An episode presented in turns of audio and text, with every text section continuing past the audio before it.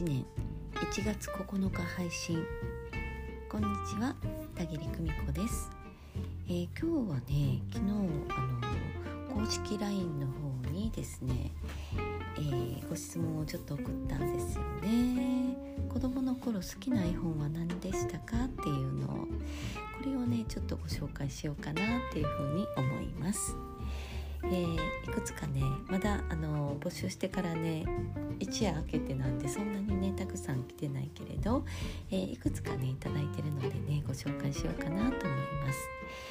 田切さんこんばんは、聞きました。早速ねポッドキャストの方聞いてくださってるみたい。途中で切れちゃったってなんでだろう。子供の頃の気に入っていた絵本、名前を忘れてしまったのですが、お月様に憧れたクマさんとちっちゃなお人形が段ボールに乗って月に行く話が好きでした。だって宇宙靴は長靴でおやつを持っていくんです。なぜかその絵本が大好きで何回も読みましたと。確かポピーに毎月ついてくる絵本だったかと。なんか思い出したら懐かしさのあまり泣けてきちゃいますだって。ほんとね、なんか子供の頃の絵本って絵本を読んだり読んでもらったりした時の情景とか、その時の雰囲気とかいうのもね一緒に思い出したりするので、ほんとね懐かしさのあまり泣けてきちゃいますよね。私がね好きだった絵本っていうのは桃色のキリンとかね、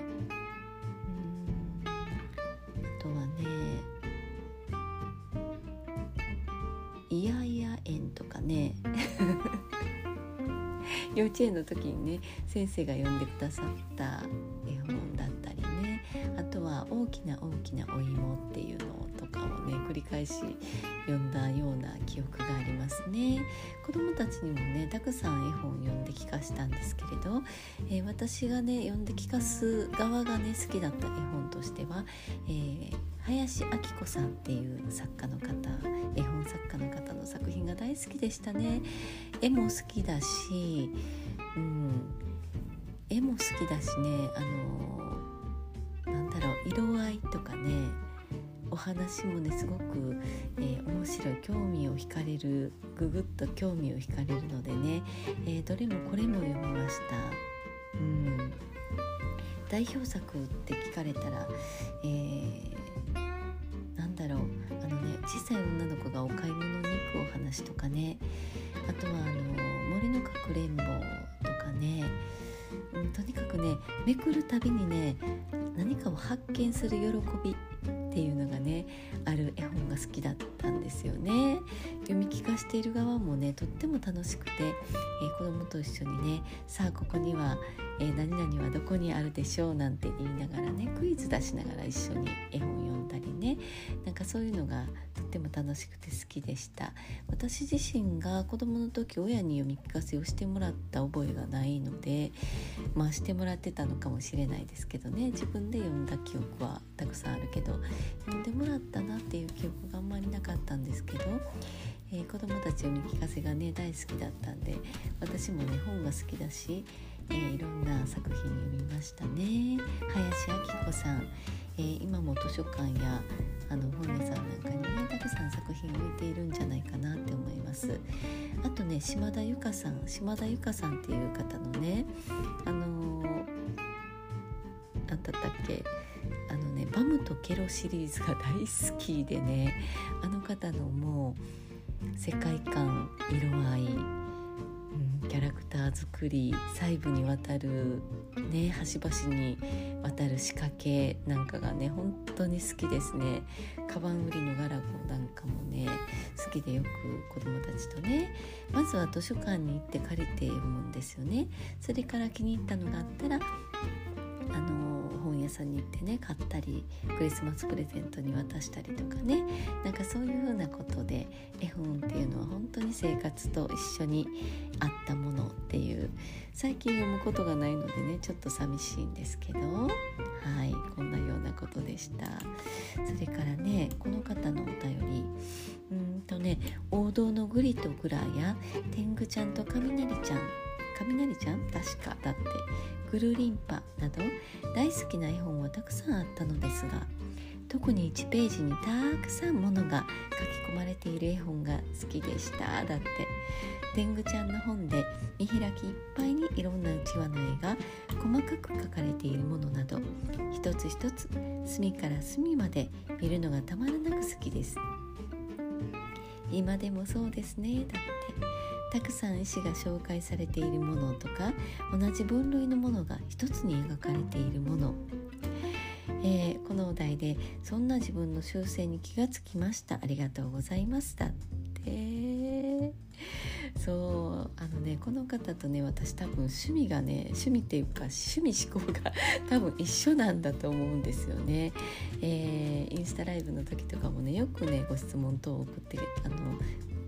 したらね、それに対していろんなことを、メッセージを寄せいただくんだけどね、まあ趣味思考が一緒なんだろうなと思いますね。なんかね習字の墨のコレクションっていう、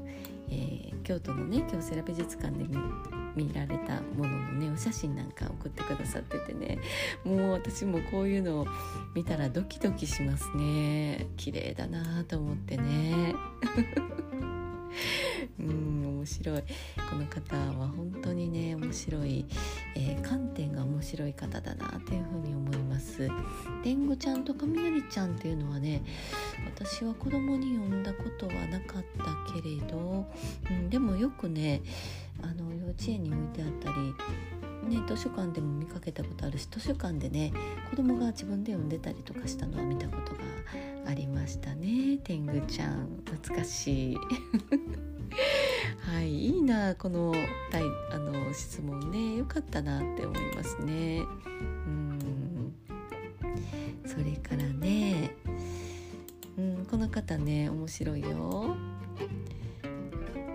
私はイルカやシャチが大好きで、小さい頃は図鑑が大好きでした。だって海の生き物のページに突入するとワクワクしていたことを思い出しました。そのワクワクを味わいたくてわざわざ最初のページから読んでいた気がします。ちなみに読書感想文も図鑑を選んで書いていました。だって読書感想文を図鑑で書く人って、珍しい。すごい。大人によく図鑑で感想文を書けるねと言われてましたが、当時はその意味が分かりませんでした。だって逆にその感覚が分からなくて、やっぱこの人すごいな、ですが大人になった今はよく図鑑で感想文を書けたな、一体何を書いてたのって自分でも思います。だって子供って最高ですよね。頭が柔らかく固定観念がなく自由で、当時のことを時々思い出してたまに現在に採用したいなって思います。だって本当ね、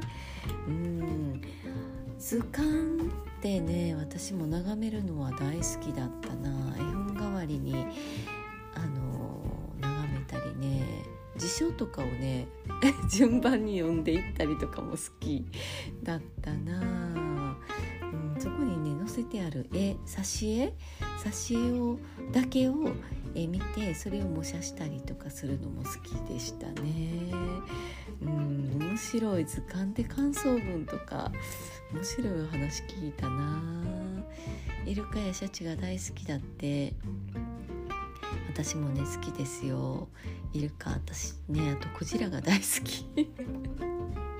だからね、分かりますねこの方の大好きの気持ちね。いや面白いメッセージありがとうございました。もう一つだけご紹介しようかな。幼稚園の頃、注文の多い料理店がお気に入りの絵本でした。こんな雰囲気の挿絵にとても興味があってよく眺めてましたね。親は心配してたかもしれません笑いだほんとねあれね、なんかタイトルにそぐわない、結構内容がね結構あれなんでね、うん、私もお話好きですけどね、うん、ドキドキしちゃってね、うん、それの絵本があったんですね、うん、お話でしか知らなかった、小説でしかね知らなかったけど、絵本があるならちょっと見てみたいですね。田切さんに質問です。嫌いな家事はありますか？私は洗い物が嫌いなんです、とあります。そうだな、私ね洗い物嫌いですね。っていうのは手荒れがすごくひどいんですよね。だから水を触り続けるとですね、もう綺麗にね指がこう割れてくるっていうことがあるので、もちろん手袋したりハンドクリームをねすかさず塗ったりはするんだけどね、お野菜とかを触るときにクリーム塗ってたらね、その成分がね食べ物についちゃうと思うからね、先に手を洗うでしょ。だからねもう本当にねお料理したり水を触るっていう作業をするっていうのはちょっと勇気いりますね、うん、子供がね小さい間はそうも言ってられないからね、それをしてもうひび割れしながらやってたけどね、最近は本当にねこれなんとか一回ちょっときれいに直したいななんて思って、水仕事、うん、洗い物に限らず水仕事が苦手ですね、うん、手が痛いからという、ただそれだけの理由で、うん、調理する時もだから野菜用の手袋とかね、お肉とかね生鮮食品を触る用の使い捨ての手袋とかね、ちゃんと分けて、手をね保護しながら、そして食品も保護しながらっていう形でね調理してます。お料理嫌いじゃないんだけどね、そういうことで、嫌いな家事というのか苦手な家事、うん、水を触る家事家事で水触らないのってあるのかってことなんですけどね、うん、そうですね、できたら水をね直接触らないようにね心がけています。はい、こんなような形ね、なんかたくさんねご紹介してきたけど、ちょっと今日はここまでにしとこうかなと思います。本当にね絵本って私の子供たちがすごく好きだったのはね、七匹の子ヤギっていう絵本でした。うん、最後に残ったね一匹の時計の中に隠れたね小ヤギが見つかっちゃうんじゃないかって言ってね、ハラハラするなんてよくね上の子が言ってましたね、うん、私もあそこはね狼とヤギのお母さんとかヤギのね声色を変えてね、一生懸命読んだりしていましたね。ポッドキャストでも一回絵本のね朗読とかしようかな趣旨がバラバラですけどね、うん、なんかそんなような絵本の世界っていうのは、本当にね独特の世界観あります、皆さんもね子供さんと自分とか、別に子供さんに読むに限らないで、自分が好きな世界観のね絵本作家の方をね、ちょっとねいつもそんな子どものコーナー行かないわっていう人もねたまにね覗いてみたらいいと思います。意外とね奥の深い作品が多いです。それからね最後にこれ漫画日本昔話っ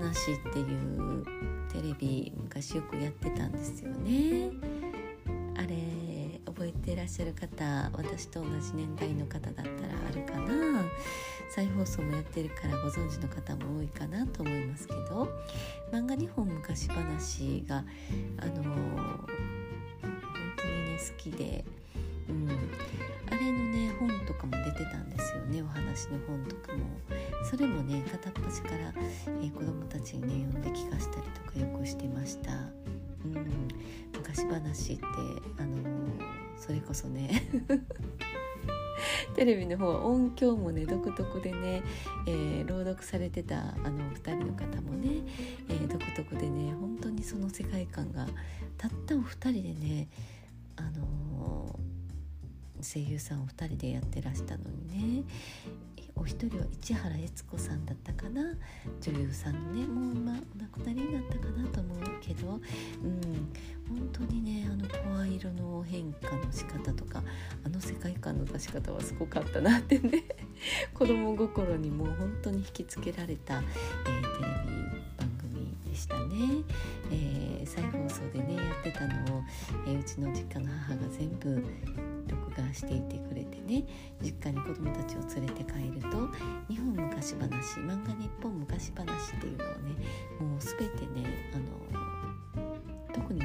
上の子が好きでね、それをもう前作内容を覚えるぐらい見てね、よくこれは日本昔話のこの話に出てきたとかね、あの時の音楽はこんなだったとかいう風にね、逆に私がこれ何の話だなんて聞かれたりねそんなことで、子供にとってのね、そういう、物語の世界、架空の世界っていうのはね、本当に、重要だなって思います。想像力を養うってね、なんか見過ごされがちなんだけど、そのね世界をいかに作っていくか、そのね想像力をいかに作っていくかっていうことが大人になってからものすごくね、役に立つ心のね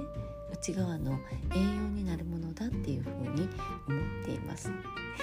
だからこんな作品を見ろとかね、こんな作品を読んだらいいとかね、あんまりこう限定しないで、さまざまいろんなものを、それぞれのね好みによって、手に取ってみられたらいいかなというふうに思います。お母さん、親御さんとね子供さんとのその世界もだし、なんかそういうのを大事にねしていくのっていいかなというふうに思いました。はい、またね引き続きメッセージやご質問お待ちしています。絵本のことにね関してでなくてもね、いいので、また何かあったらねメッセージをお送りくださいね。はい、引き続きね絵本の方もねご紹介お待ちしていますよ。はい、面白いのがあったら教えてください。